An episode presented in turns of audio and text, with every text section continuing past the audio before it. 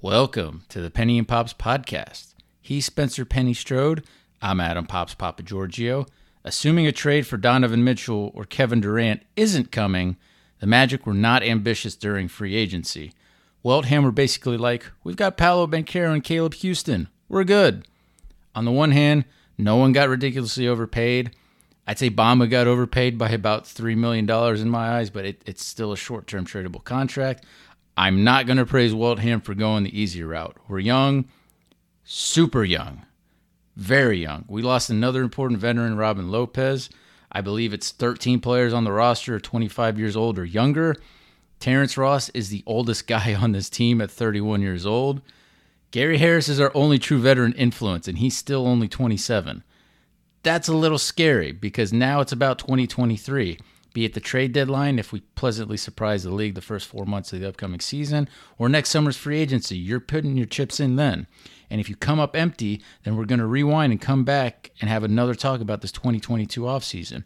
Why wouldn't you go get Donovan Mitchell at a reasonable trade price, who's going to be 26 years old soon, who's a consecutive three time All Star, who has at least three years left on his contract, who fills your one big need of a scoring shooting guard? Why wouldn't you go get a guy like Mitchell? I, I looked at the 2023 free agency list. It's not that great once you get past an aging LeBron. Do you care about an often injured Fred Van VanVleet? I don't. I'm not paying D'Angelo Russell. No one should. I dislike Tyler Herro. I dislike his persona, and I think he's overrated on the court. I don't think Jordan Poole is going to end up becoming a better player than Donovan Mitchell. Maybe you disagree with me. I, I don't see it. Like he's got to show more than, than a year anyway. Either way, we're going to have to trade for that star, be it now or next year. Rashard Lewis, 15 years ago, was the last big Orlando free agent signing. Cap flexibility means nothing if you can't get big talent to want to come here. This 2022 2023 season can absolutely not be about tanking. We have to compete, we have to be in the play in if we're going to have any shot at bringing in talent our way. But hey, at least we've got Paolo and Caleb Houstan.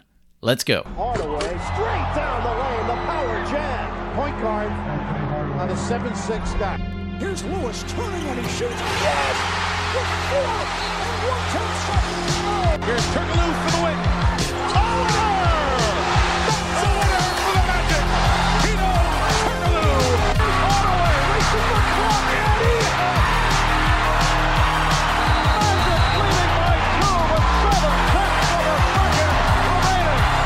Up high. Howard! Oh, man! You gotta be kidding me! You gotta be kidding me! I have never seen anything like that. Oh, my goodness. All right, Penny, we are back. Uh, we are recording this on Tuesday evening, July 26th. So, exactly one month ago is when we did the last pod. So, between that, I was in Greece for a couple weeks, uh, which is a few weeks too too few, too short, but um, I'll take what I can get. Uh, and then checked out Sanford a little bit over the last weekend, which which is uh, which is nice. Um, but we're back. I'm back talking Magic basketball, and uh, I did want to have to make one clarification because we were talking about how long we've been podcasting, and during my trip uh, in Greece, I, I got an old Facebook alert that showed that we have been we had actually started podcasting in Ju- in July of 2009. So that was when we actually started. I think I said 10 or 11. It was actually 09. So It's been a long run and a And- fun one. And if any of those had survived, uh, you know, who who knows how many episodes we'd actually be on in total. But Right. um, all right, we're gonna talk about Magic free agency and uh and summer league a little bit. Uh, but we, we we're gonna jump in and just talk about Donovan Mitchell because it's it's been kind of a talking point here uh, of late. So Donovan Mitchell, Bill Simmons, Zach Lowe have brought up how the Magic could or should try and trade for him. Uh, keep in mind that Adrian Wojnarowski and Shams Charania haven't mentioned any magic link to Mitchell. There's no actual source linking linking the two. So this is just all pure rumor and speculation and I guess hope. But I've seen a lot of Magic fans not wanting to trade for Mitchell, that it's too early for this team and how we should let kind of this upcoming season play out with it being Paolo's rookie campaign and then like year two of Franz and Suggs. And I just think that's bullshit. Um, it's, uh, you know, I, I, Mitchell isn't even 26 years old yet. He's got three seasons left under contract plus a player option, I believe, which he may not even pick it up. I think it's like a $37 million player option. And I don't want to project three, four years from now what he's going to do. But I mean, he very well might might let that go because I mean he won't even be 30 yet when it's time for a new contract. But um, you know, eh, he falls under that trading for a disgruntled star category in my eyes that Weltman have been waiting for and kind of have talked about. And I guess what out of the gate, Penny, what what you know, we talked about doing a Mitchell trade potentially one or two pods ago, and we kind of both ended up going with I think we said no at the time, or we, we didn't think it was realistic. But has any of your like mindset or viewpoint kind of kind of changed in that time? I, I think I feel the same way. It seems like you maybe have uh, come to a different conclusion. Is that fair to say? Well, what's your conclusion? Because I think I because I I I'm all for this trade. I, I am. I don't I don't remember what I don't specifically remember what my opinion was at the time. I think it was basically I would do it, but I, I, you know, one, I didn't see the Magic doing it. I didn't especially see Mitchell doing it, which I still don't see Mitchell doing it, as we'll talk about in a second right. here. But um, that was kind of my viewpoint. Is he's he's the guy you kind of put your chips in. I think at, at this point. Uh, I, I don't know. Yeah, I think. Well, first of all, with uh, you know where he's at i believe even though with you know the the length of contract still remaining he's still wielding quite a bit of power in terms of where he ends up. Uh, so i don't think that we would be on the list of uh, you know agreeable suitors. I think to your point in terms of production and star quality he checks the boxes of somebody that you would push the chips in for uh, but for this regime, I don't know if his profile is uh, who they would choose to, you know, Jeff and John would would choose to push the chips in for going back to, you know, basically small guard. Um, yeah. So let me let me try to strengthen my point because I because we've been talking about 2023 and that free agency class and all that. I'm going to give you some, 2023 uh, free agency candidates for guys that are that would potentially play shooting guard, because uh, that's technically the the biggest weak point of the Magic at this point is shooting is starting shooting guard. Uh, let me know if you have interest in this player, assuming obviously that you got to pay them a lot, and also let me know if you like them more than Donovan Mitchell. So, uh, Fred VanVleet. No. I'm a no. I think he's, he's I think he's like in his late 20s now, and I mean he's he's picking up injuries now. It's they're they're racking up on him. Uh, D'Angelo Russell. Absolutely not. No, and, and I'd be curious to know how much his next contract's going to be because it, it if it's above thirty million dollars, I'm going to be stunned with with that. So I'm a no. Tyler Herro. I know you're a no. Uh, I'm a fuck uh, no, but yeah, yeah, no, no, uh, and not to be a focal point. Uh, Jordan Poole. No. I I'm a no as well. Um, he's kind of on that Anthony Simon scale in a way, although I think Simon's actually proved more than Poole in my mind, and Simon just got paid four years, 100 million to stay at Portland. So I don't blame the Magic for not throwing a an offer sheet or anything like that at, at Simons. Uh, you know, he's that kid's going to be really good. I just I just would not risk a hundred million dollar contract for you know for four years on in that situation. Poole, he's got to you know maybe he'll he'll be amazing again this this coming season, but I just think think that's a Weltman target at this point. Um, all right, how about Gary Trent Jr. uh, not again, not for the money that we're assuming we'd have to pay him. command. Yeah, I, am I'm, I'm with you on that. A good player. I just it's I'm not. I don't want to pay over thirty million for him. Um, Dillon Brooks is the last guy I have. That's interesting, but but still, no. Yeah, I feel like Magic fans would also hate him as much as they hated Aaron Gordon in spurts too. He's kind of a frustrating confidence type of guy. Obviously, he's he's he's a great offensive weapon, and I mean he's very he's very versatile. Uh, I just I, I I would take Donovan Mitchell over him. So that's kind of my point. And can we agree that Utah is playing like the worst game of chicken with the rest of the league as far as whether or not they're going to tank? Like they have to tank, right? like they have to. You made a great point. The the second that they unveiled their new jerseys, they, that was uh, step number one in commanding the tank. Yeah, those jerseys uniform. Those jerseys have number one pick written all over them. Yeah. Um, it's either going to be them or San Antonio. One of them is going to end up with Victor Wembanyama, and we'll you know we'll see from there. But that's kind of my point, though. Is none of the guys I mentioned are better than Donovan Mitchell. So like, what what are we waiting for? Because a starting five of Wendell Carter Jr., Paolo Banchero, Franz Wagner, Mitchell, and Markelle Fultz get you into the playoffs this season. I feel like, like either via the play-in or just automatically sneaking into that top six. You know, I don't care how young we are or how unexperienced the roster might be. Like that's that's a lot of talent, right? Or am I smoking something?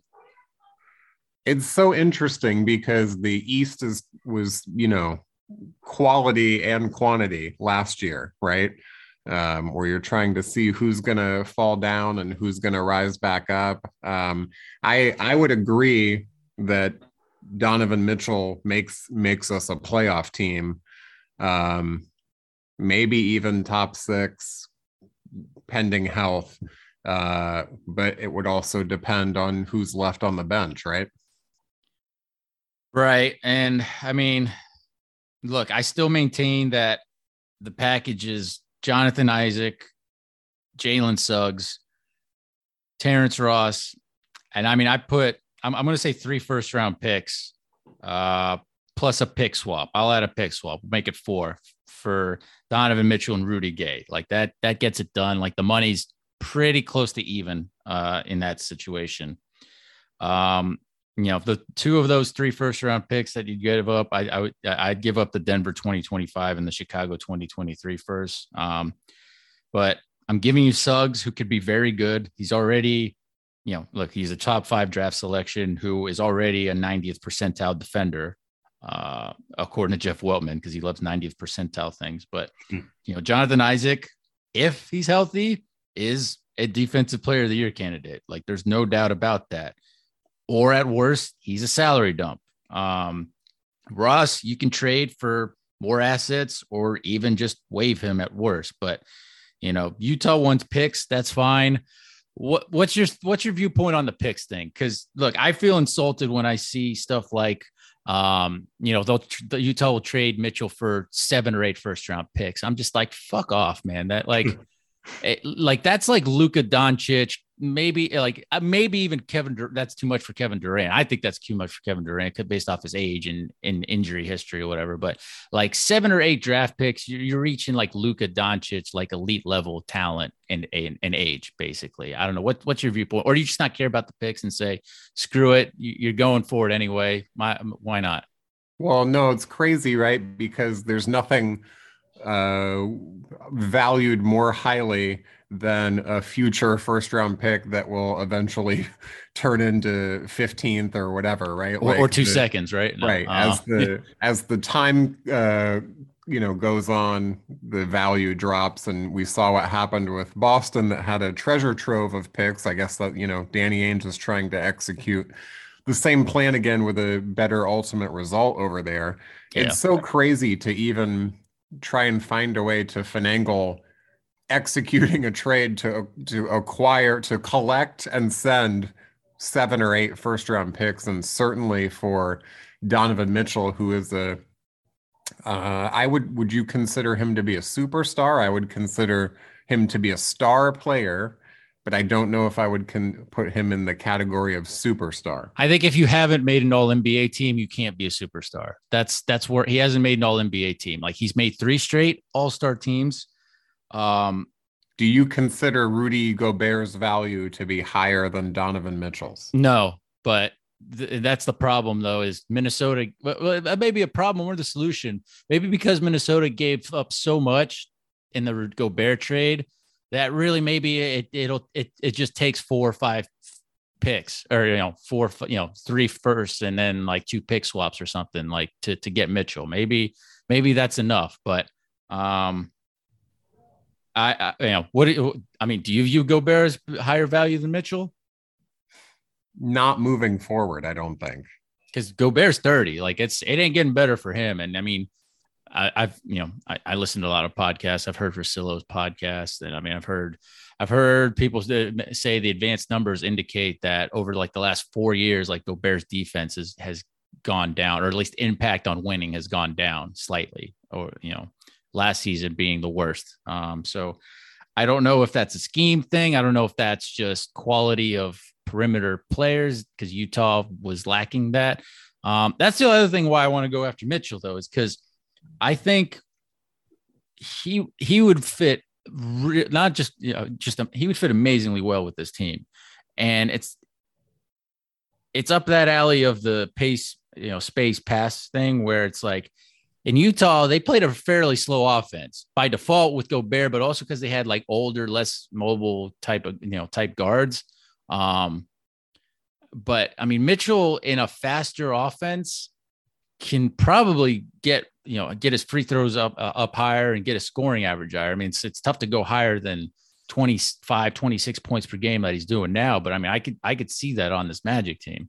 Um, you know, I think he averages like usually around like five assists per game, which that's that's more than fine for a shooting guard spot. Um, so you know, there's there's this kind of thing eh, where people want to say that Mitchell's kind of a selfish player, but I, I don't see that. The only concern is the defense a little bit, and Part of that might be injury, part of that's effort, part of that again, it's that Utah team, that window shut quick and it shut completely once Joe Ingles got hurt, which is crazy because yeah. Ingles is a 35 year old role player, but that guy had such a huge impact on that team that once he got hurt, they were done, whether they knew it or not.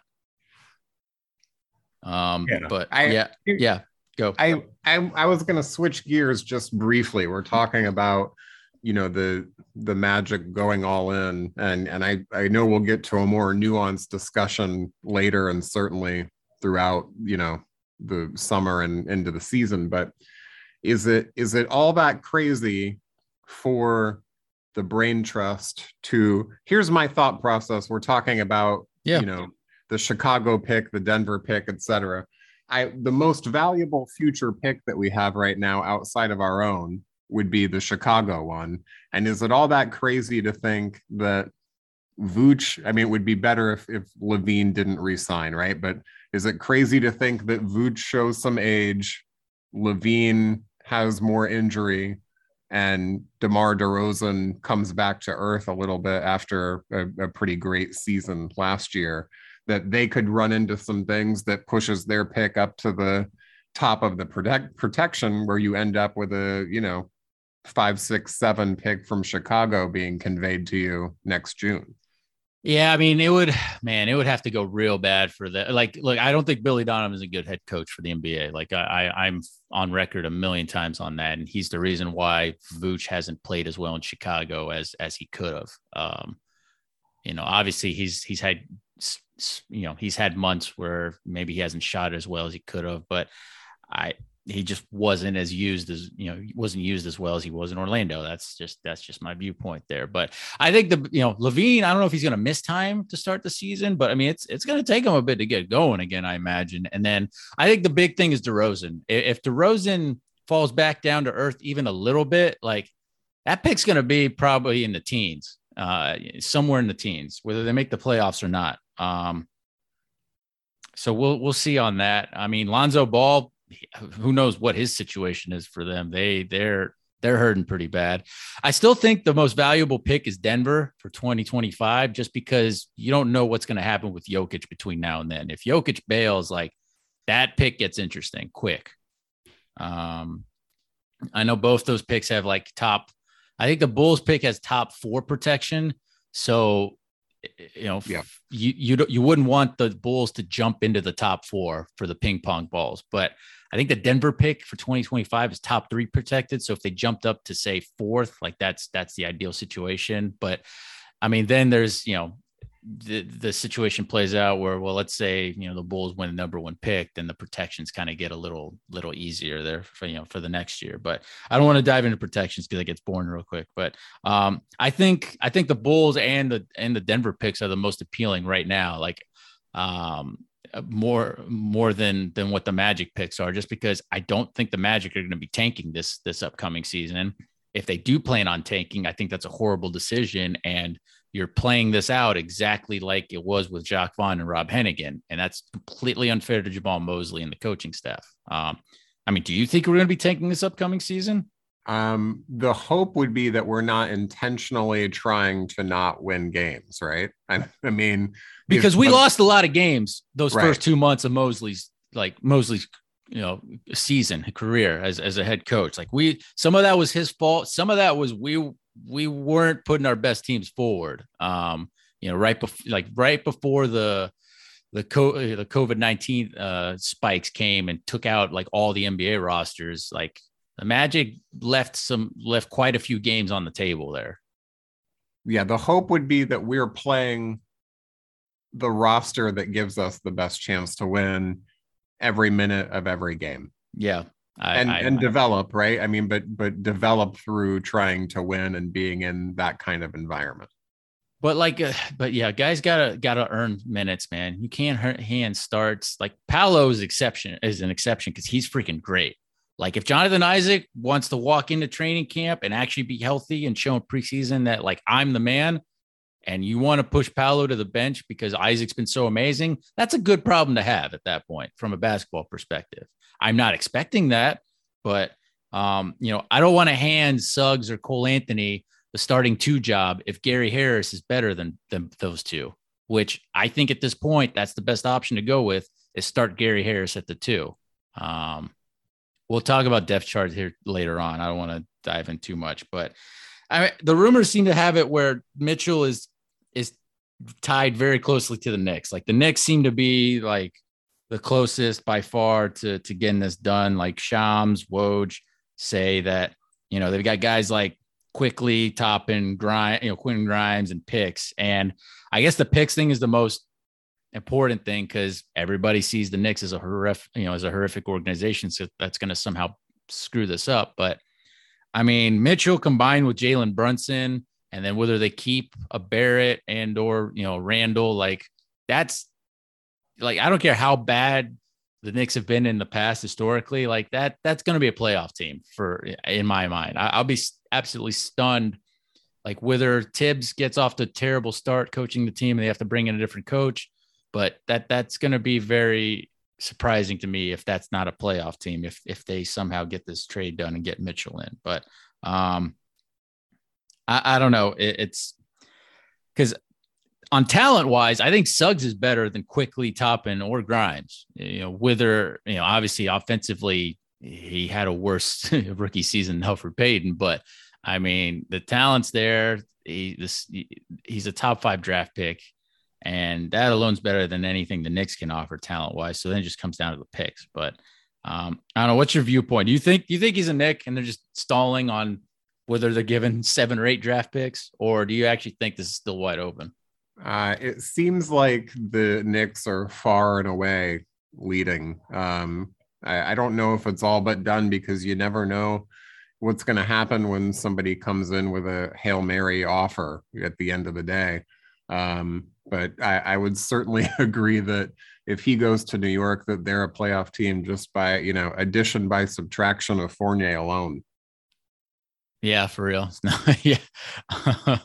oh man. But I mean, I think I, I do think Mitchell would be an awesome fit for the Magic. I don't know if you, I mean, if you disagree with me, but I mean, just based off our, you know, the style that we're trying to play, where there's a bunch of, you know, dribble handoffs and just, just moving at a quick speed. Like I, I people don't realize how painfully slow it was or how painfully bad that, that Utah offense could get sometimes. Um, and so I, I, I think it'd be a good deal, but, uh, I mean, the main thing that's holding this all back is if Mitchell want to come to Orlando or not. And I, I just don't think he come want to come to Orlando or not. I think that our ownership has a role in that. Um, you know, Donovan Mitchell, he's he's big on social justice, and uh, our ownership doesn't have a track record of supporting that. Um, they did some nice things in the bubble, but I mean, just with uh, with other things, uh, it, it doesn't it doesn't line up so much with that. And maybe Mitchell wouldn't care in that situation; his agent wouldn't care. But I, I feel like I feel like he would. Um, I have no sources on that, but uh, you know, no matter how positively uh, Weltman or Mosley are viewed in the basketball world, you know, the DeVos family being owners of this franchise will always be that cloud that's kind of hanging above and blocking some of those sunshine rays. And there's going to be a percentage of the league player base that's just never going to want to willingly come here. And that's something that doesn't get reported or doesn't get mentioned. And it should get mentioned more because that's an issue. And that's kind of a big motivation why, you know, this, they should sell the team to an ownership group that actually wouldn't run into that problem. But, um, you still have to try and trade for Mitchell though. Like, I don't care if you like publicly mention it. If you just make, throw your name out there. I know that's not, this front office's style, really. But like, if you get rejected by Mitchell himself or the Jazz, and you get rejected, but you have to try because there likely won't be a better opportunity next year bringing in a star. We talked about free agents, so then it's like, unless Luka Doncic gets absolutely pissed and furious and wants to be traded here to have a Jamahl Mosley reunion, like it, and that wouldn't be a light price tag by any means. Um, I I just I, I don't see a better option. I don't know. Any other thoughts before we move on to what the Magic did do in free agency? Just a very quick hypothetical. So speaking of disgruntled stars and kicking the can down the road a year, how how would you rank Jaylen Brown as compared to Donovan Mitchell? I'm glad you brought that up. Uh, as I thought about I thought about talking about it uh, first off, Jaylen Brown would not be offered to the Magic. I think the only reason why Jaylen Brown's being brought up because it's Kevin Durant. You know, Kevin Durant is who they deem to be worthy of getting rid of Jaylen Brown. Because I mean, Boston just made the finals. Kevin Durant is still arguably a top three, top four player in the league. Um, that's why Jaylen Brown's in this conversation. Uh, but I I like Jaylen Brown a lot. I thought he was. I mean, he was he was awesome uh, for mu- much or most of that pre, you know po- postseason. I know he had a few, you know, he had some bad games here and there. Overall in the finals, I thought he did well, but I mean, he's limited from a offensive creative, you know, creation perspective. Like he's he he's not going to dribble his way to the hole often, or he's not going to be able to dribble his way into scoring like a guy like Donovan Mitchell can. Like Mitchell, I get it, he's six one, but like he's got a six ten wingspan that makes up for it, and this guy puts up 40 and 50 point games often. And Jaylen Brown, he's more of a sidekick type of guy. So I view Mitchell more as an alpha scoring option uh, at the shooting guard position than I do Jaylen Brown. Now, with having Brown, Paolo, and Franz all on the court at the same time, potentially switching and defending guys, you know, like crazy with their six eight to six eleven bodies and frames, be amazing. I think it'd be awesome. But I, I, just think Mitchell would would fill more of what we need from a scoring perspective. But I like Brown. I just, I mean, the price tag for Brown, I almost feel like would almost be the same or just slightly below Donovan Mitchell. So in that instance, I'd rather go for Mitchell. Also, they're about the same age too. But what, what's your viewpoint? I, I, I would rank Jaylen Brown higher than Donovan Mitchell on my list, targeted for the Magic. Uh, I agree that he would not be offered up to us because we're not sending back a Kevin Durant. But if Boston regresses this year um, because they don't make the trade and there's some chatter and some hurt feelings and everything else to the point where he asks out, uh, I think that's something that you know when when the Magic uh, their ass their future assets become a little bit more clear as to their value. Um, I wouldn't write that off totally yet. Yeah, I, I mean, I, I wouldn't say no. I, I like I said, I, I like Jaylen Brown a lot, and I mean, he, he he didn't seem to be happy about that rumor that came out based off his tweet, his tweets. But uh, I, I'm a big Jaylen Brown fan. I would, per, I personally think Mitchell fits better for what we need. Um, but I mean, you're right. I mean, a lot can change between now and and a year, but he's he's got this year and I think he's got one more year on his contract. So that's the other thing is like if if you get in a situation where you're trading for him, like you, you got to agree to like extension immediately if you're going to do that. Whereas right. Mitchell's already locked it up for a bit. Not that it means anything from a trade perspective, but just from a, a signing perspective. Yeah. Um, all right, let's get on to the Magic free agency moves we did make. So I'm going to try and go in chronological order as much as I can. Um, salary cap wise, salary cap went up to 123.6 million. We're, I think, currently just slightly below that. So, um, I mean, we've been over the salary cap before. It's not a big problem uh, with us. Uh, you know, we, we, have done that, but we always stay under the luxury tax for obvious reasons. Uh, but the luxury tax is listed at 150 million for, for this upcoming season. So, but um, all right. So the Magic, since our last pod, they did not offer Mo Bamba that $10.1 million qualifying offer, but the Magic uh, did offer Admiral Schofield a two way qualifying offer to make him restricted. As we'll find out, Schofield is going to be one of our two way guys. From a Mo Bamba perspective, um, you know, I, I got pretty excited that Isaiah Hartenstein had been rumored as a Magic free agent target. Um, he helped me win my fantasy league. Uh, he's another German, so he fits in with Franz and Moritz. Uh, you know, his advanced stats exceed, you know, exceed Bamba on both ends of the floor. Hartenstein can pass, Bamba can't. Uh, he has a high motor, Bamba doesn't. And kind of similarly with Moritz Wagner, like Hartenstein, you know, he he makes the most of his minutes. And you know, you know he's out on the floor. Like he busts his ass. Um, Simons already mentioned he signed that 25 mil per season contract to stay in Portland. He was basically the one guy I would have had the. Uh, he's one of basically one or two guys I would have had the Magic, you know, send an offer sheet to. But I mean, would you have given Simons 25 million dollars per season, Penny? I, I, would not have. No, nah, it's he's going to be really freaking good, but I just I can't justify it right now, and um, yeah, I, I just can't justify it right now. But so Mo Bamba turned down that qualifying offer, but he did get uh, what had been reported as a two-year, $21 million contract, which he officially signed on July 7th. Um, uh, the second year is fully non-guaranteed. So it's $10.3 million per season, basically. Uh, so instead of taking the qualifying offer, Mo Bamba basically gets an extra few hundred thousand dollars above the qualifying offer. It's it's you know it it's interesting if he does if he doesn't pan out this season uh, or doesn't keep improving, I guess, this season, uh, you know, that, that, that might be it for him in a Magic jersey. But I'm just surprised that we brought him back. I still think it's an overpay. Um, you know, I would have gone or like around 7 million. Um, people say it doesn't matter in the short term. And for this year, it doesn't matter, especially now that we know it's basically a one year contract in the end. Um, but I mean, I'll, I'll go over a few other deals, but you know, Hartenstein, he ended up going to the Knicks at eight million dollars per season, which I think is actually good value. So bummer there. Um, Nic Claxton got two years, twenty million dollars to stay in Brooklyn, I believe, and then Thomas Bryant took a one-year cheap deal with the Lakers to be a starter for them, basically, which that's an awesome signing for the Lakers. Um, I would have preferred any of them over Bamba. So I know what what's your viewpoint on Bamba? What's your viewpoint on the contract? Is it not a big deal now that it's basically a one year deal? Yeah. So the the biggest thing, and not just with Bamba, but with the rest of the signings, all effectively being one year deals, uh, I think is a big win across the board.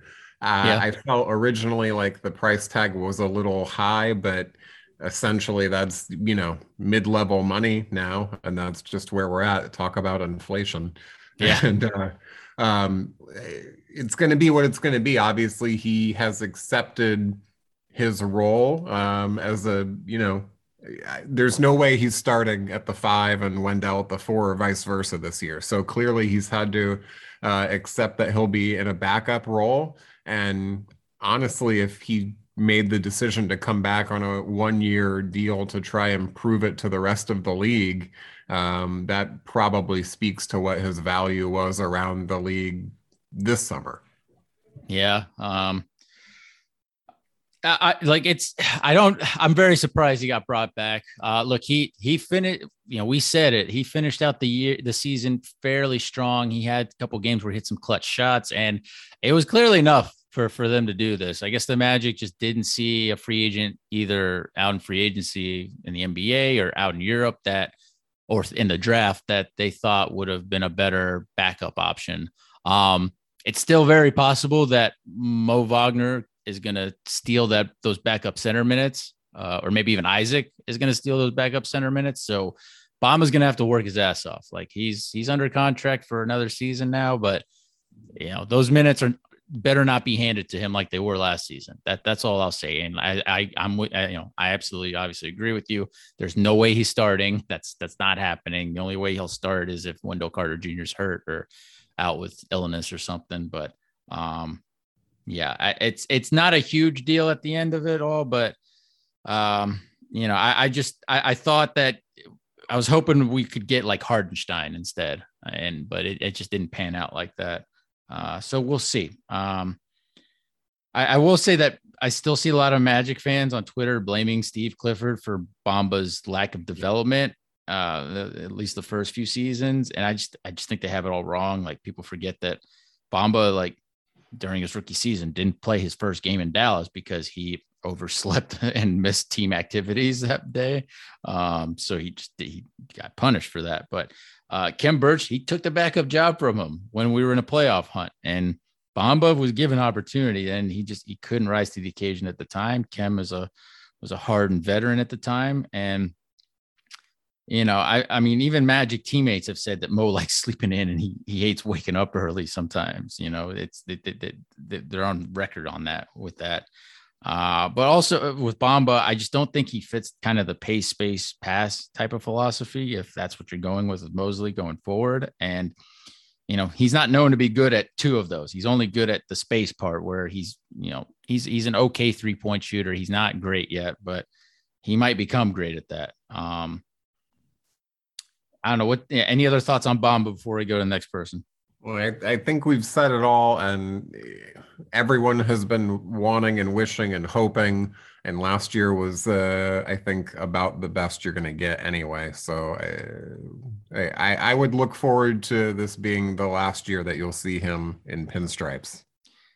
Yeah, I mean, I, I don't want to go that far, or predict or any of that. Like he's he improved last season. If he improves again this upcoming season, who knows? I mean, but he's he's gonna have to battle his ass off. That's for minutes. That that he's he's gonna have to do it. If he doesn't, it's gonna be the last season we see him. I'm with you. But um, all right, Gary Harris pleasantly re-signed with the Magic. I was actually quite thrilled with this. Gary got a two-year, $26 million contract uh, the second year is fully non-guaranteed as well, so it's basically a one-year, uh, thirteen million dollar contract. So that is, in my mind, a really great job by the front office.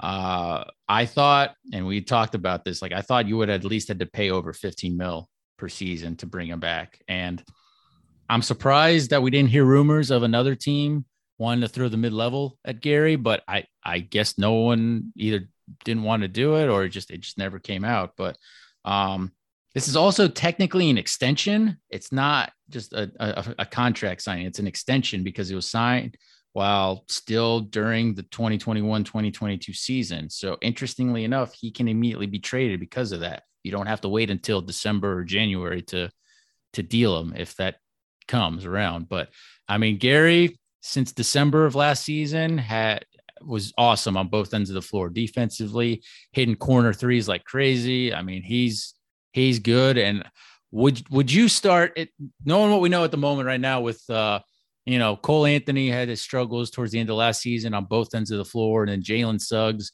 has you know had the ankle surgery. He you know he, he missed summer league. He'll probably he'll you know he should be ready for training camp. But knowing how bad he was offensively, like I would start Gary Harris at the two right now. If you had to ask me if if if the Magic are trying to win games, what's your viewpoint on the two spot? Yeah, I I your reasoning is very sound. For me, I would still tend to give it to Suggs, whether it's earned or not, just to see what we have. Um, but I, in terms of Gary Harris coming back, what a coup for uh, you know from from our front office to to get him back on the deal that we got him back on. And again, I I feel like that one, while it may speak to his value uh, externally not being potentially as high as it, as high as it could have been, um, I think that also speaks to his experience here since the trade from Denver and being willing to come back and continue um, in a support role. I assume not being guaranteed anything playing time wise. Yeah, look, Gary Harris, I view as like the only true veteran on this Magic team now because Robin Lopez signed with the Cavs, and I'm gonna miss Rolo a lot. But I mean, from a vet perspective, like we're we're we're low on vets. We're super young. Um, Terrence Ross is the oldest person on this team right now at 31, uh, and I mean, we don't have any room to sign anybody else right now. So it's that's that's what you got. I mean, I are are you concerned with our lack of vets? Is is the short point of my question? Uh, obviously, um, and that the concern about the vets is the concern about tanking, right? I mean, to me, that's you're if you're not building a balanced roster, then are you not building a roster to try and compete whatever the definition of competing is Yeah, for, it- for this season yeah. It's it, it, that's why like we should be tanking, but I have it in the back of my head that like Weltman might try and, and do one more tank, which scares the living daylights out of me because I I I just you can't do that. But um, and I mean to support it, I mean look, John Hammond he spelled it out to Brandon Kravitz on 96.9 a game that 2023 is the focus. Go, you know, of going in on a big signing or a trade, you know, whether maybe they'll do it at the trade deadline or they'll do it, you know, next summer. But you know, you're also in doing so assuming big freight agents or big trade targets will want to come here um, and that you can actually trade for them. So, you know, if you want to try and attract that type of talent, you you can't be tanking. You gotta you, you gotta actually try and win games. And um, you also got guys who have contracts that are beginning to run down. You know, Markelle Fultz especially. You know, Markel doesn't probably want to be on a team that's not trying to win. You know, because he's trying to showcase himself and his value going forward. Um, and you need to know who from these young guys are good enough to potentially be on a title contender. Like you have to find that out finally. Um, I'm not expecting to say the play in is the goal or the playoffs are the goal when it comes to media sessions, but like you, you know, you gotta you gotta try and win. Um, any view- any follow up viewpoints on that? I yeah, I I just that's kind of I'm, I I've kind of resigned myself to to the 20 I mean it was clear as day when the he could say no more uh when he divulged to you know on the on the radio interview so Yeah, I feel like resignation is the healthiest approach um, and looking for a pleasant surprise that may speed things up or change the change the course of you know of the plan. Okay, so lastly, Bobo got a two-year deal. Uh, he officially also signed way wrong. on July right. seventh. I was right. They ended up re-signing him. So uh, he got he's getting two point two million dollars per season. Now the second year is also fully non-guaranteed. So Bobo is going to have to prove himself probably really quickly because uh, we are one roster spot too full at the moment from an NBA contract perspective. Uh, you know, we got two two-way guys who we'll talk about briefly in a in a bit later on, but uh, we have 16 NBA contracts on the roster now. Um, that now that Caleb Houstan got his uh, his four-year deal, uh, and obviously Paolo signed uh, as well. But uh, I feel like this is we'll talk about in a bit, but I didn't, you know, if you weren't going to bring back Bol Bol, then why waive PJ Dozier after that, you know, after the Celtics trade and then keep Bol Bol for the whole rest of the season? Um, you know, my, my own thinking would have been that they wanted to see how he would respond being around the team and practice and whatnot. And and I he passed clearly because he's he got re-signed. Uh, I you know he's gonna have to show in preseason. I, I would hope that he he can play. Uh, I, I don't know what position he's gonna play. It's definitely not center. It's gonna be kind of on the perimeter one way or another. Be it maybe power forward or, or whatever, just somewhere on the perimeter because he's a perimeter guy. Um, what's your view on Bol? We'll talk about uh, the prob the roster problem again a little later here. But what's your view on Bol? Yeah, I my my view is that I was shocked that uh you know even though they had laid out the plan that you saw and I chose to to blind myself to I was shocked that he came back. I don't know where the pathway is to playing time. Uh obviously the skill set and the frame is something that is extremely attractive and you know hence why he's getting a second shot but uh also you know Thon Maker got two shots and he's gone too. Not that you know they're the same player, but I, I don't see where there will be much meaningful contribution. Um, and especially with health being a primary concern, it, it's a, I would say a long shot for anything of significant value to come out of Bol Bol coming back. Yeah, I'll, I'll be curious to see if he actually plays in Lakeland because it almost feels like a third two-way signing, but um, you know, he's not, obviously not getting paid 500k. He's getting paid 2.2 mil. That's a big deal. But um, I've got him listed as like the fourth power forward on our depth chart. So he's he's got a lot of bodies in front of him, and we'll see. I mean, it's it's one of those where they they could view him as a long term prospect, and you know maybe they got to scratch that long wingspan itch. I don't know, but um, it, it's or just the length itch that they that that Weltman have. But we'll see. I all right, let's go to summer league now because you know I was in Greece for all of it. I DVR'd uh, a couple games. I I only cared to watch the first two because those were the only two games that Paolo played in. But you know, Paolo, Caleb Houstan featured in it. Devin Cannady. He, I have him as the third point guard on our depth chart, but he's not really a point guard. He's kind of like a Seth Curry undersized shooting guard. Uh, Devin didn't look like he fared too well in summer league. I'm a little concerned for him. Um, no Franz Wagner. Uh, I'll get to the reason why he wasn't around uh, because he's going to be playing for the German national team. But um, RJ Hampton played. He wanted to play. He said he wanted to play. He played point guard uh, more than anything, which I wasn't too happy about. But uh, Cole Anthony. Nobody else was happy about that either. Yeah, I saw a lot of bad tweets about RJ Hampton, which I'll get to in a bit, uh, at least with the with the overreaction to RJ Hampton. But uh, you know, he played. Cole Anthony didn't. Cole was, you know, has been working out in New York. Uh, he was working at that Summit uh, facility in, in NYC with Paolo. And then I already said Suggs didn't play in Summer League because of rehab. But I mean, I don't know. Give me give me your thoughts on Paolo because to me he looked like he kicked ass in his two games. He he did well against both Jabari Smith Jr. and Keegan Murray, who I think Keegan Murray won MVP of summer league, so he he did good. But uh, Paolo played him pretty well, I thought, on both ends. Um, Paolo showed some clutch defending, which is promising. He got basically a game saving block uh, and then a game winning assist in that on not just weird, bizarre, sudden death Sacramento Kings second game that they played. Um, he had a, he racked up some turnovers. I'm not concerned about turnovers when he's that creative with his passing.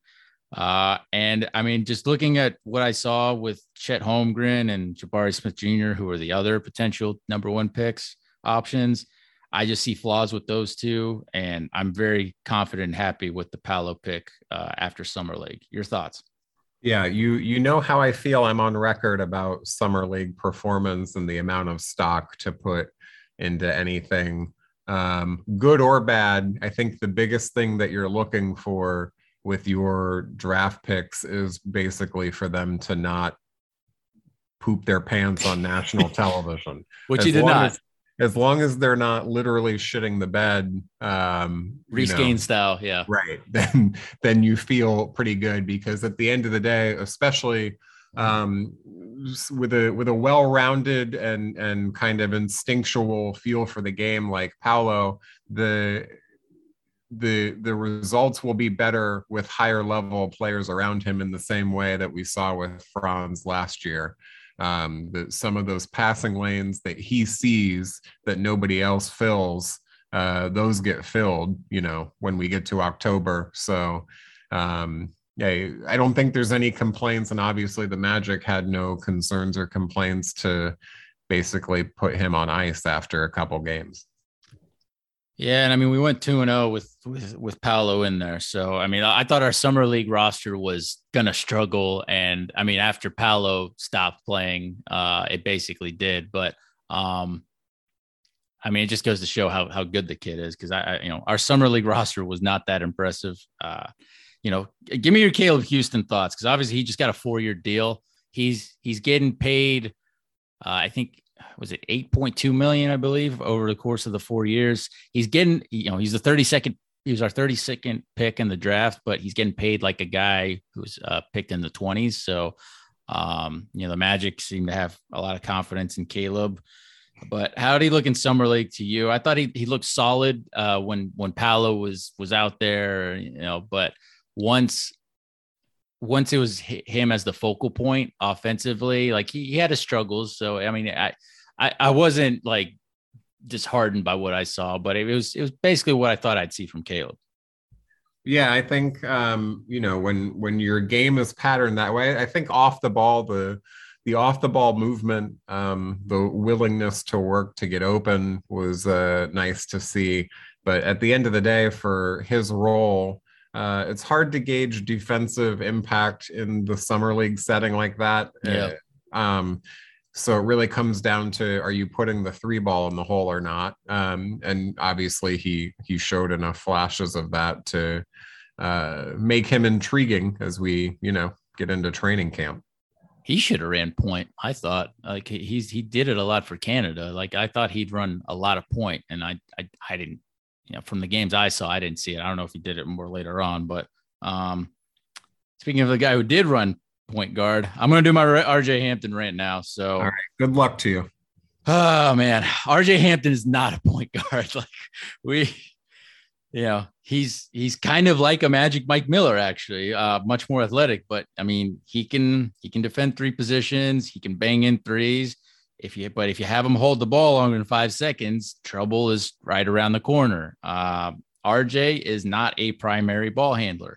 It's kind of like with Aaron Gordon. He's got enough skills and quick twitch movements to beat dudes as a shooting guard or small forward, but you know, RJ's only four months older than Jalen Suggs. Like it's it's technically his third year uh, coming up now, but I mean he's he's a young kid. Uh, Hampton, just like with Cole Anthony and the rest of the 2020 draft class, saw disruptions in not just the final months before their very very very delayed NBA draft, but you know he didn't get a summer league or much of a training camp or preseason his rookie season, you know, in Denver. So um, you know, RJ didn't see much floor time under Mike Malone, uh, Michael Malone. Then, you know, when he got asked to play finally in like January, February, he missed a full month due to COVID 19. I think he's got Michael Porter Jr. to thank for that, unfortunately. But, you know, with RJ, when he finally got healthy, he then was traded immediately to the Magic. So, and he got his some great minutes under Clifford. I mean, I think his best minutes in a Magic jersey were under Steve Clifford. Um, you know, he the momentum he got, he lost last summer under Mosley and the new coaching staff. Uh, some of that I think is because you know Mosley's got kind of a looser co- coaching style, uh, at least offense, you know, offensively. There's not as much dis- discipline, and I think a guy like RJ uh, needed that discipline offensively because uh, if you let him run wild, you kind of see the end result, like uh, some of those turnovers and some of those bad mistakes in summer league. Uh, you know, in the 2021 Summer League last season, which was also Cole's first and RJ's first. Um, you know, the NBA introduced that new basketball, which you know, which took a lot of adjusting to for everybody at that summer league. Cole struggled. I thought RJ was so-so last summer league. RJ, like Chuma, again, I thought played better under Clifford overall instead of Mosley. Uh, hopefully that changes for both of them going to the next season. But people after the summer league wanted Hampton cut, which that's absurd. That that's not going to happen. He's a Mike Miller client. So is Paolo. RJ's not going to be waived because he was played out of position in summer league. Does he need to improve decision making? Yes. Does he need to improve things like his free throw shooting percentage? Of course. But um, I I just think people got a little too outraged at RJ Hampton. And in the two games I saw, he actually really wasn't as bad as the tweets made it look to be. But what, what's your RJ Hampton thought? Um, I think it's unfortunate that the he continues to. No, let me rephrase. It's nice that there's a willingness to expand your game um, and to go out there and and do it on national television um, is a fearlessness that should be appreciated. Uh, and he's extremely young and extremely raw. And you should not put a ceiling on anybody in any field, uh, especially when they are wanting to improve themselves. But also, uh, he needs to find his lane in the NBA and accept whatever role that's going to be um, quickly, or he will find himself playing somewhere not in the NBA just as quickly. That's my opinion. We feel differently about that. I certainly don't think he's in any danger of not being on the roster this season, um, you know, or, or being the odd man out as number 16. But he's got to take the flashes with the three point shooting um, and and harness that uh, elite athleticism that he possesses in a way that adds value to the team on the floor consistently or there's you know a lot of guys on the cusp that are ready to come in and take their crack at it. Yeah look i mean again he shot like over 40% on catch and shoot threes. Like you're you, you got a shot to hang around a bit in this league when you're that young and able to shoot it look like that. Um that's my viewpoint there. Uh then we had reports that finally came out that admitted that the Houston Rockets did indeed try to trade up from their third spot to number one late in the draft for Paolo, and they just didn't offer enough. And so, to the people who are still curiously per, you know, perplexed as to why the Magic kept the number one pick, so you know, so secretive. That's that's exactly why. So uh, back off. Are you are you surprised, Benny, that that Houston tried to go for one late, and does it kind of vindicate kind of the the games?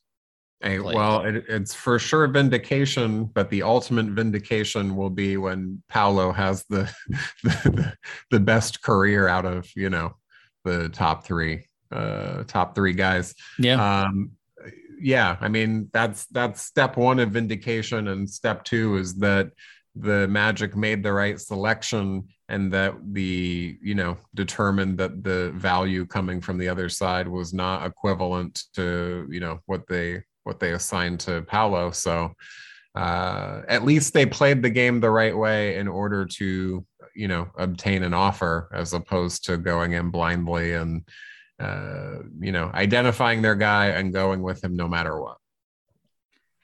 Okay, let's talk NBA rules here real quick. So the play-in format has become permanent. Um, so we like that.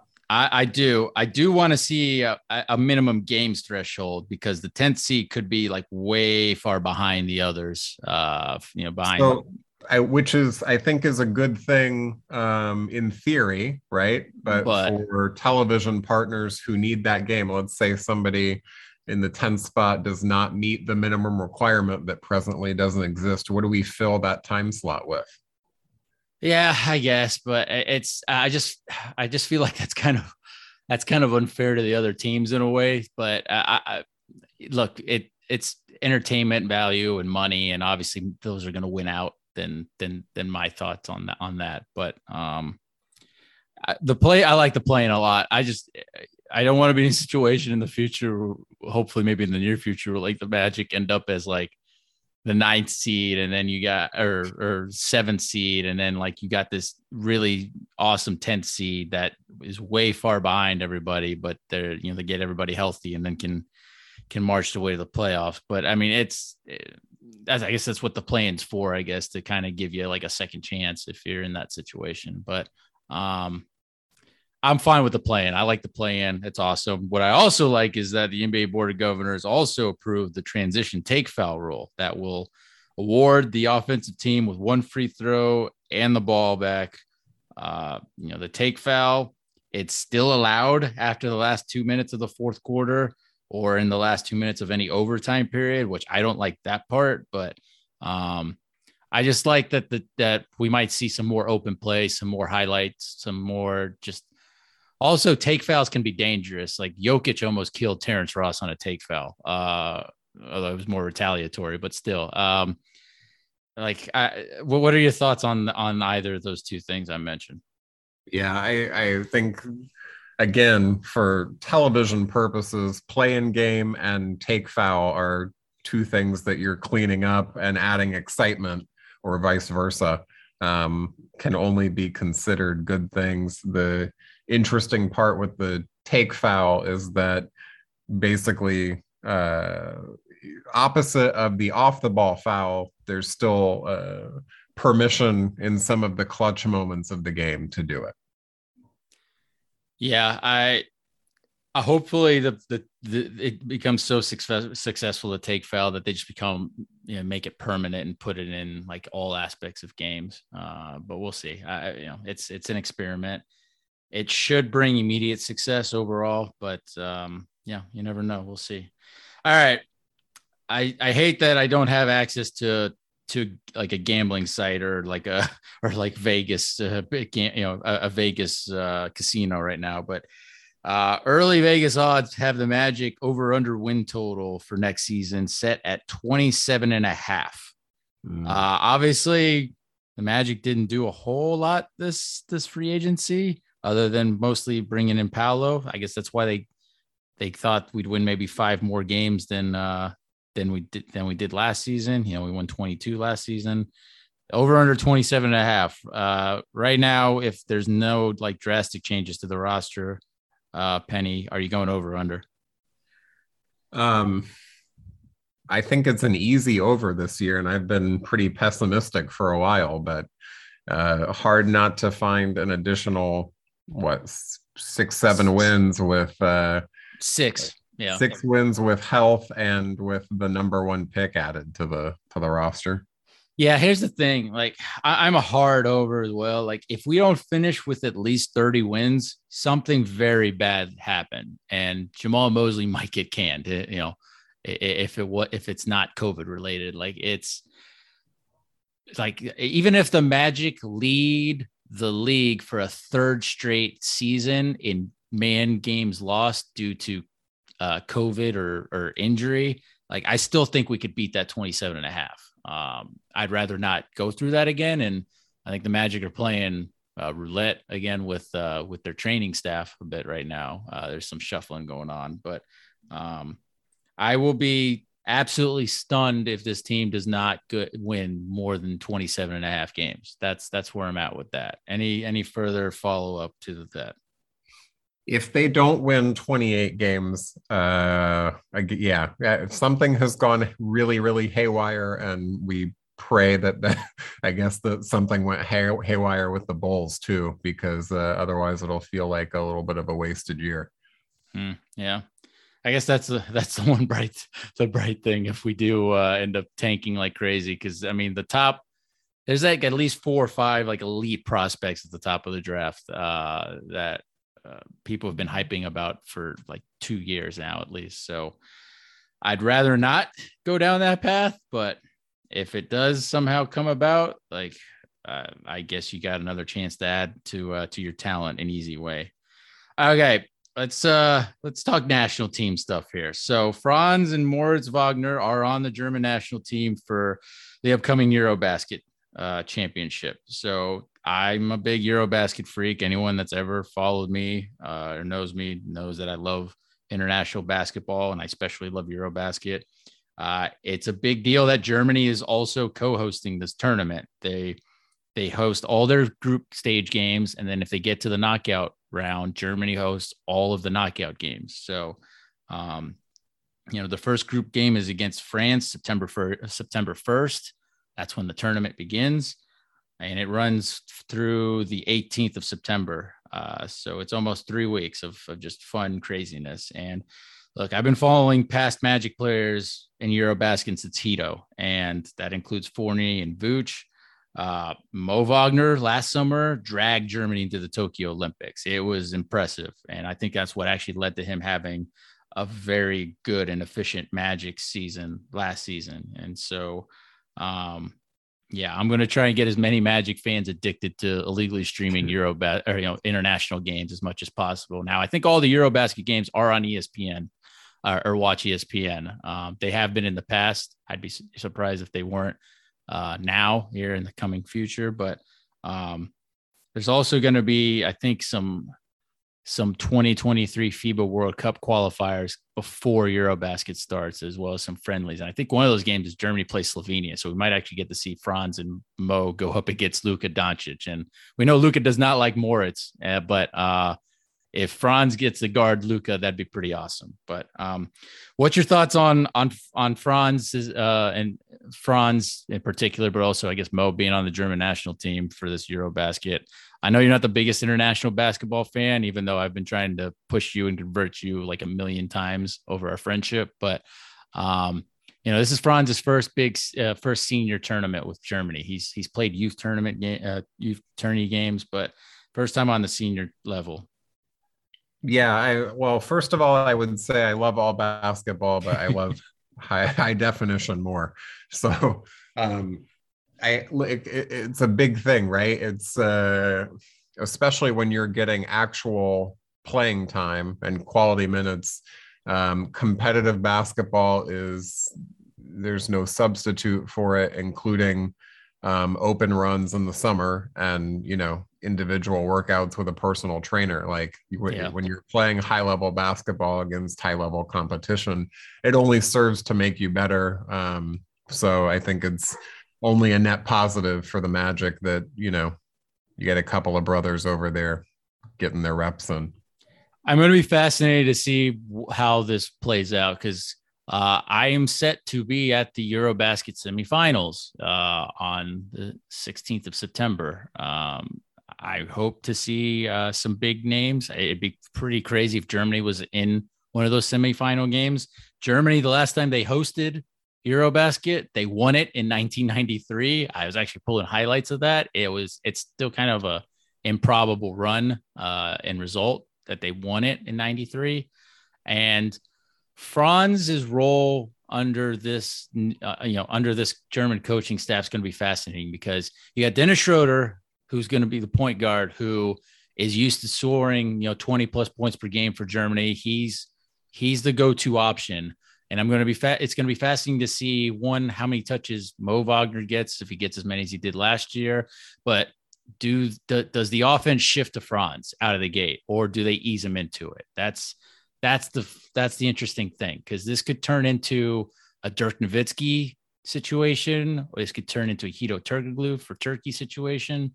This could turn into like a Kristaps Porzingis situation for Latvia, where Franz could become just a stud immediately, scoring wise. And if that happens, that then you're you're unlocking stuff that could be very very useful for the Magic, and you can you can really get a look of of what he can be from a scoring option perspective. So, um, you know, that's my that's my viewpoint on on that. Uh, I will talk about Paolo Banchero though not being uh, on the Italian national team and Italy. They're not expected to do much in this uh, EuroBasket. They're kind of in a transition phase, and even though Paolo said that he's going to likely play for Italy next year when the 2023 FIBA World Cup happens in the Philippines. Um, I feel like he's just missing an opportunity not playing for them now because Italy hosts all their their group stage games in in Italy for for this Euro, you know, for the for this Euro basket. And I'd rather see Paolo playing for the Italian national team than at these proams, like kind of like what you were saying, where it's you're missing out on meaningful basketball. Like I think Paolo is going to play in another program this weekend, I think, but I'd rather see him play for for Italy instead of like in for Black Ops Pro Am or Jamal Crawford Seattle games and whatnot. Um, just playing in that type of atmosphere, that Eurobasket atmosphere, especially when you're actually hosting games in front of your home crowd, it's electric. Like you, it, it, nothing in the NBA can match it. Honestly, honestly, God, and you know, it would have been just a perfect opportunity to get in there now because again, Italy's got zero expectations he's the star Italy needs. He could be their Giannis Antetokounmpo in a way. Like he could be freaking amazing. And there's a lot of Italians here in the U.S. that would root for him for sure. For sure. Um, I don't know. What's your viewpoint on Paolo? Those Magic fans that have been pushing back on me, saying like, "Oh no, you know, he he really shouldn't put that much pressure on himself. Like he should focus on his Magic rookie season." But like, it, it he'd still have you know a few weeks between the end of EuroBasket and training camp, and he's a young kid. He's going to be fine. And, you know, it's meaningful. It's meaningful reps in an awesome situation.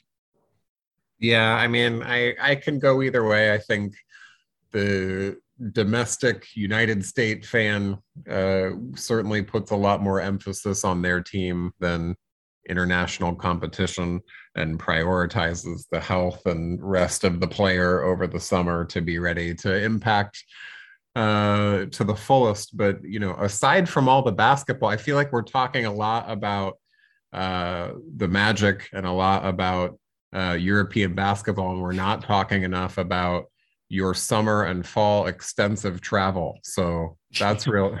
Talk about fascinating. Uh, this guy's island hopping in Greece, and then he's going to uh, what Oktoberfest too. Yeah, I mean, I guess I'll share it now. Um, hopefully, everything goes well with my flights and whatnot.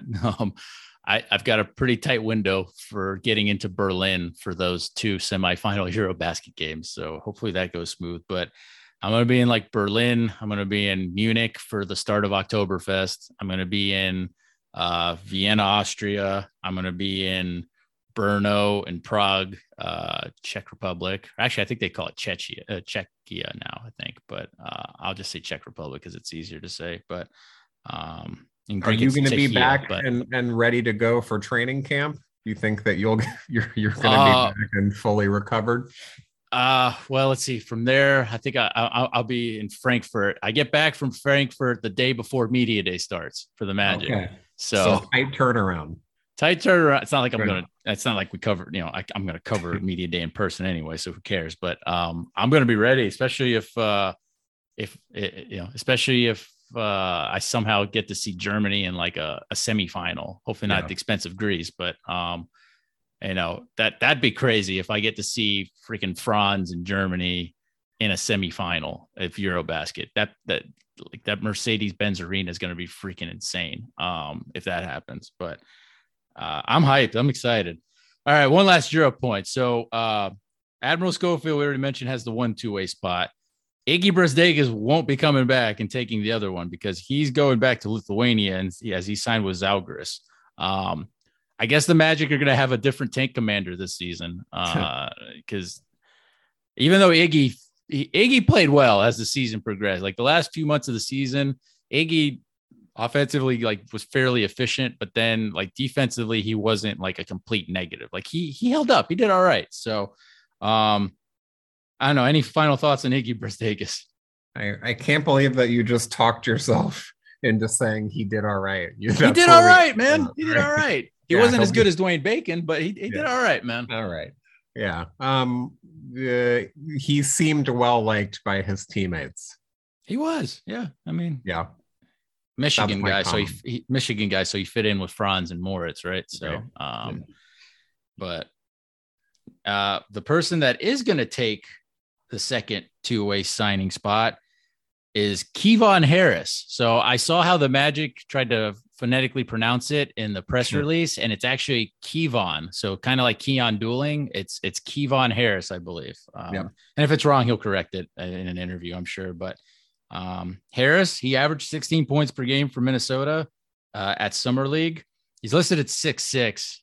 215. He looks shorter than six six, but I, I, don't know. But he can hit threes. He just turned 25, so he's the same age as Schofield. But uh, he played well for the Raptors 905 last season and he can dunk and he's not shy of contact. Like he had like one ridiculous dunk in summer league that I saw today. That was uh that was impressive just for that alone. But um any thoughts on Harris? He played for uh, Stephen F. Austin, who I guess back in 2019 when he, scored like 26 points in an upset over Duke. So he's you know, people have been keeping their eyes on him and he's he, he's got shooting potential. Uh, he should be a better shooter than Schofield. So that you know, it's just interesting to see that the Magic are using up two way spots on guys that are in their mid twenties. Um, I, I, don't know. What's your what's your thoughts on that? Yeah, I mean, he he seems fiery and plays with passion. I I look forward to learning more about his game while he's on the roster. I do. I, I have one final parting shot for for Iggy that I yeah, wanted man. to bring up. Uh, you know it's bad when Jeff Turner can't quite get behind a left-handed player. You're not wrong, man. He, yeah. yeah, he, yeah. It's Jeff's pretty gentle on calls, but yeah, yeah, there's a few times there where it's like he he was out on Iggy there for a bit, but um, I think he I think he won him over a little bit towards the end. But uh, yeah, at the, at the, end, Jeff Turner's like, yeah, he did all right.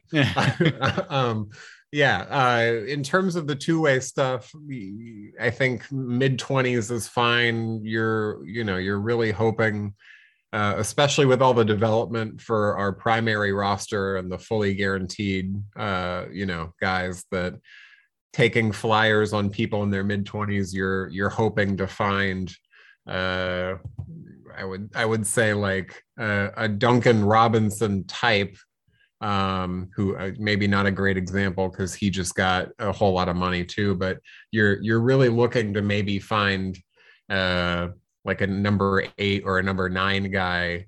That's mm. probably best case scenario with uh, you know developing or or mining through to try and find gold here with uh, somebody on a two way contract.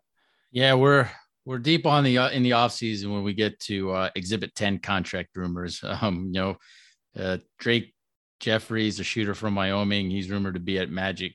He'll be rumored to be he's rumored to be at Magic training camp. Uh, you know, when that opens at, towards the end of September, he's likely destined for Lakeland whenever he signed an Exhibit 10 contract. So we'll we'll see on that. Um, let's talk Magic depth chart here before we talk about the the last thing, which is the Magic roster situation, because we're at 16 NBA contracts that's one more than you can have. You can only have 15 NBA contracts. We have the two two-way guys, Admiral and Kevon. So we, we, we, don't have to worry about that with them. You know, we're at 18, but uh, we got to worry about the, the actual 15, NBA, uh, 15, 16 NBA contracts that we have. So my magic depth chart is a little unique. So at center, I have Wendell, Mo Wagner, and Mo Bamba. I actually do see uh, Wagner uh, taking some backup center minutes away from from Bamba as we as as we go go along the season. But we'll see. Maybe maybe Bamba will keep improving and prove me wrong. Power forward, I got Paolo Okeke. I put Isaac as the third string power forward because I'm not expecting anything from him, from him right now. Uh, even when he's back in preseason and even the regular season, he'll probably be on like a minute restrictions and maybe get sat for back to backs and whatnot. And then I got four, you know, Bol Bol as the fourth power forward. Small forward, I got Franz. I got RJ Hampton as the backup. And then I got Caleb Houstan as the third string guy. Uh, shooting guard, I'm starting Gary Harris at, at two. I put Suggs as his backup, and then Terrence Ross I put as the third shooting guard because I I don't know how Terrence Ross is still on this roster. He can't believe it probably, but um, and then point guards I got Fultz, Cole and uh, Devin, even though Devin isn't really a point guard, he's he's the third uh, backup. He's the third string point guard in the situation. But um, I guess it's it comes down to this, Penny. Like, what do you think is going to happen? Right, you know, if you had to guess, going from 16 to 15, like, is this to is this going to be playing out through training camp and preseason? Like, is it as simple as trading Ross for like a second round pick at this point? Could the Magic waive Cannady and then send him back to Lakeland, um, you know, which would suck for him because he's already 26. And, you know, he, he seemed pretty confident he was, he, he, he was on the roster. So that's, that's up in the air. Or maybe like waiving a Bol Bol who wouldn't be that expensive for us this season because it's, you know, just a $2.2 million, which isn't a big deal for us this season um, you know, maybe he doesn't look good in training camp for preseason, and then that's it. They they pull the plug. So what what what do you think is going to happen, Penny, with this with this roster? Yeah. I, well, I I don't think that Ross gets moved to resolve the roster issue. I think if you're moving him before camp, or you know before you have to cut down the rosters, then you're moving him at the uh, time when you'll get the least return for him. Um, the simplest answer is often the the most likely and, and sometimes correct, which would be uh, a really good story turns crappy for Devin Cannady oh, when he man. goes back to Lakeland.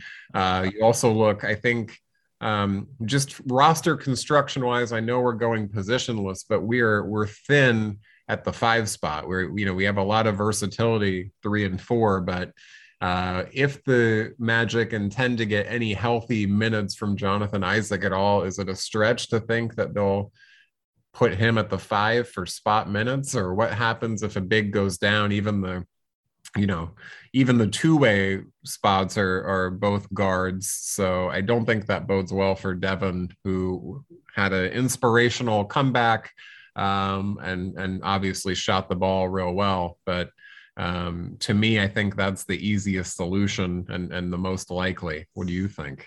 Um, I actually think we're going to trade Terrence Ross for a second round pick. That's that. That's where I'm at. Like, I it's oh, it's fascinating with him because like he had that one Twitch uh, interview or one interview wherever where he was like, "I'm God, man. I'm out of here. I'm ready." You know, I'm gonna give you like a new situation, and then like he backpedaled quick and hard on that because he, he, you know, uh, every like all his podcasts and like his Twitch videos, it's basically now him being like, "Oh man, I you know I love the the future of this Magic team. Like I I can't wait for next season. Like we might be a play-in or playoff team." And it's some happened where his agent was like, "Man, you played like shit last season so bad that you couldn't get traded for even a first round pick at the you know a, a, a conditional first round pick at the trade deadline." Um, the advanced analytics came out. I don't know if it was NBA University or somebody else tweeted it out that uh, that T. Ross was the second worst defender basically in the entire NBA. And on top of that, it doesn't help when you shoot 29% from three point range. So um, right now, you're basically treating him as a 31 year old guy who potentially could be a very good spot up shooter for a playoff contender who's in the final year of his contract. So we screwed up with Fournier where we waited too long to trade him and we got two, you know, what is it, two second rounders basically for Fournier.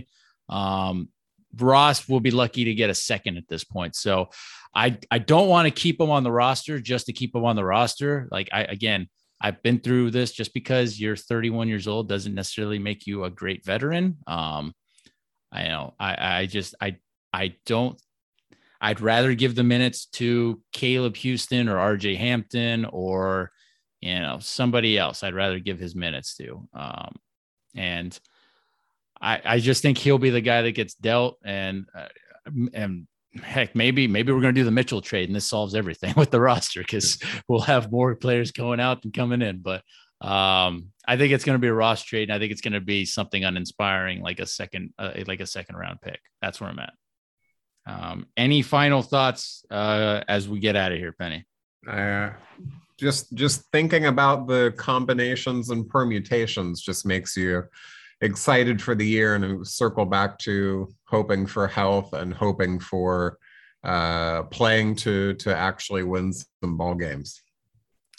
Yeah, and hopefully the next pod will be about how we traded for Mitchell or Kevin Durant somehow. Uh, but it'll probably be uh, after this. The NBA releases the schedule. Uh, I think it's set sometime mid late August. I think, but it might all be on hold till till Durant or Mitchell or especially Durant gets traded away before that comes out. That that's going to be fascinating. But uh, we appreciate you listening to another episode. Please subscribe and give us a wonderful rating. Wonderful ratings uh, help us get up in the uh, in the search fields for for all podcasts.